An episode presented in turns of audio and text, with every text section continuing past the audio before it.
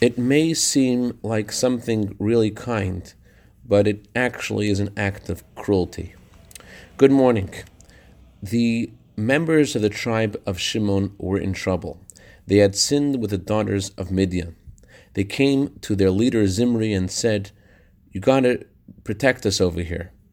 And Zimri agreed, and he himself sinned with a princess of Midian to show everyone that it's okay.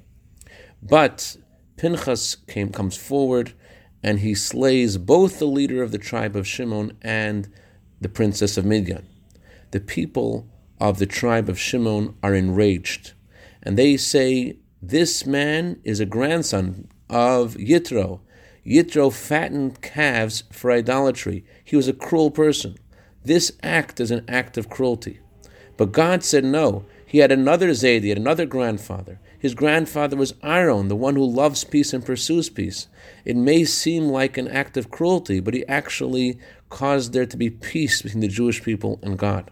Conversely, the people thought that Shimon was a leader, that Zimri was a leader of his tribe and took care of their needs.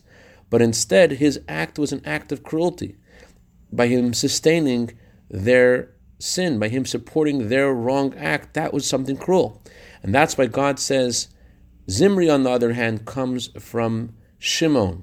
Shimon killed the entire city of Shechem, and Yaakov called that Klei Hamas Mecheroseim, an act of cruelty.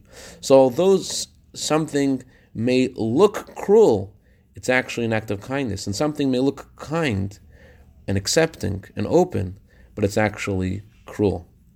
To dedicate our minute of Torah today to Menachem and Rivka Krinsky in honor of their brand new baby boy soldier in the army of Hashem. May he grow to Torah, Chuppah, Maasim Tovim.